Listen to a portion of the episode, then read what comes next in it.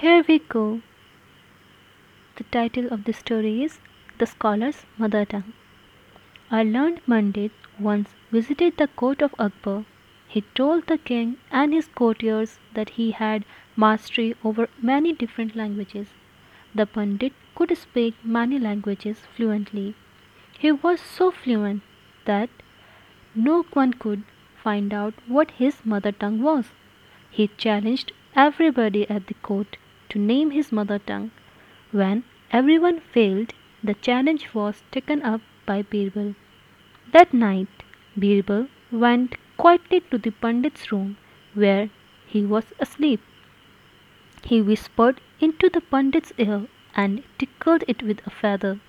The Pandit, half awake, cried out suddenly and shouted out words in his mother tongue. Birbal came to the court the next day and told everyone that the Pandit's mother tongue was Telugu. The Pandit was surprised and accepted the truth. King Akbar then asked Birbal, How did you find the truth?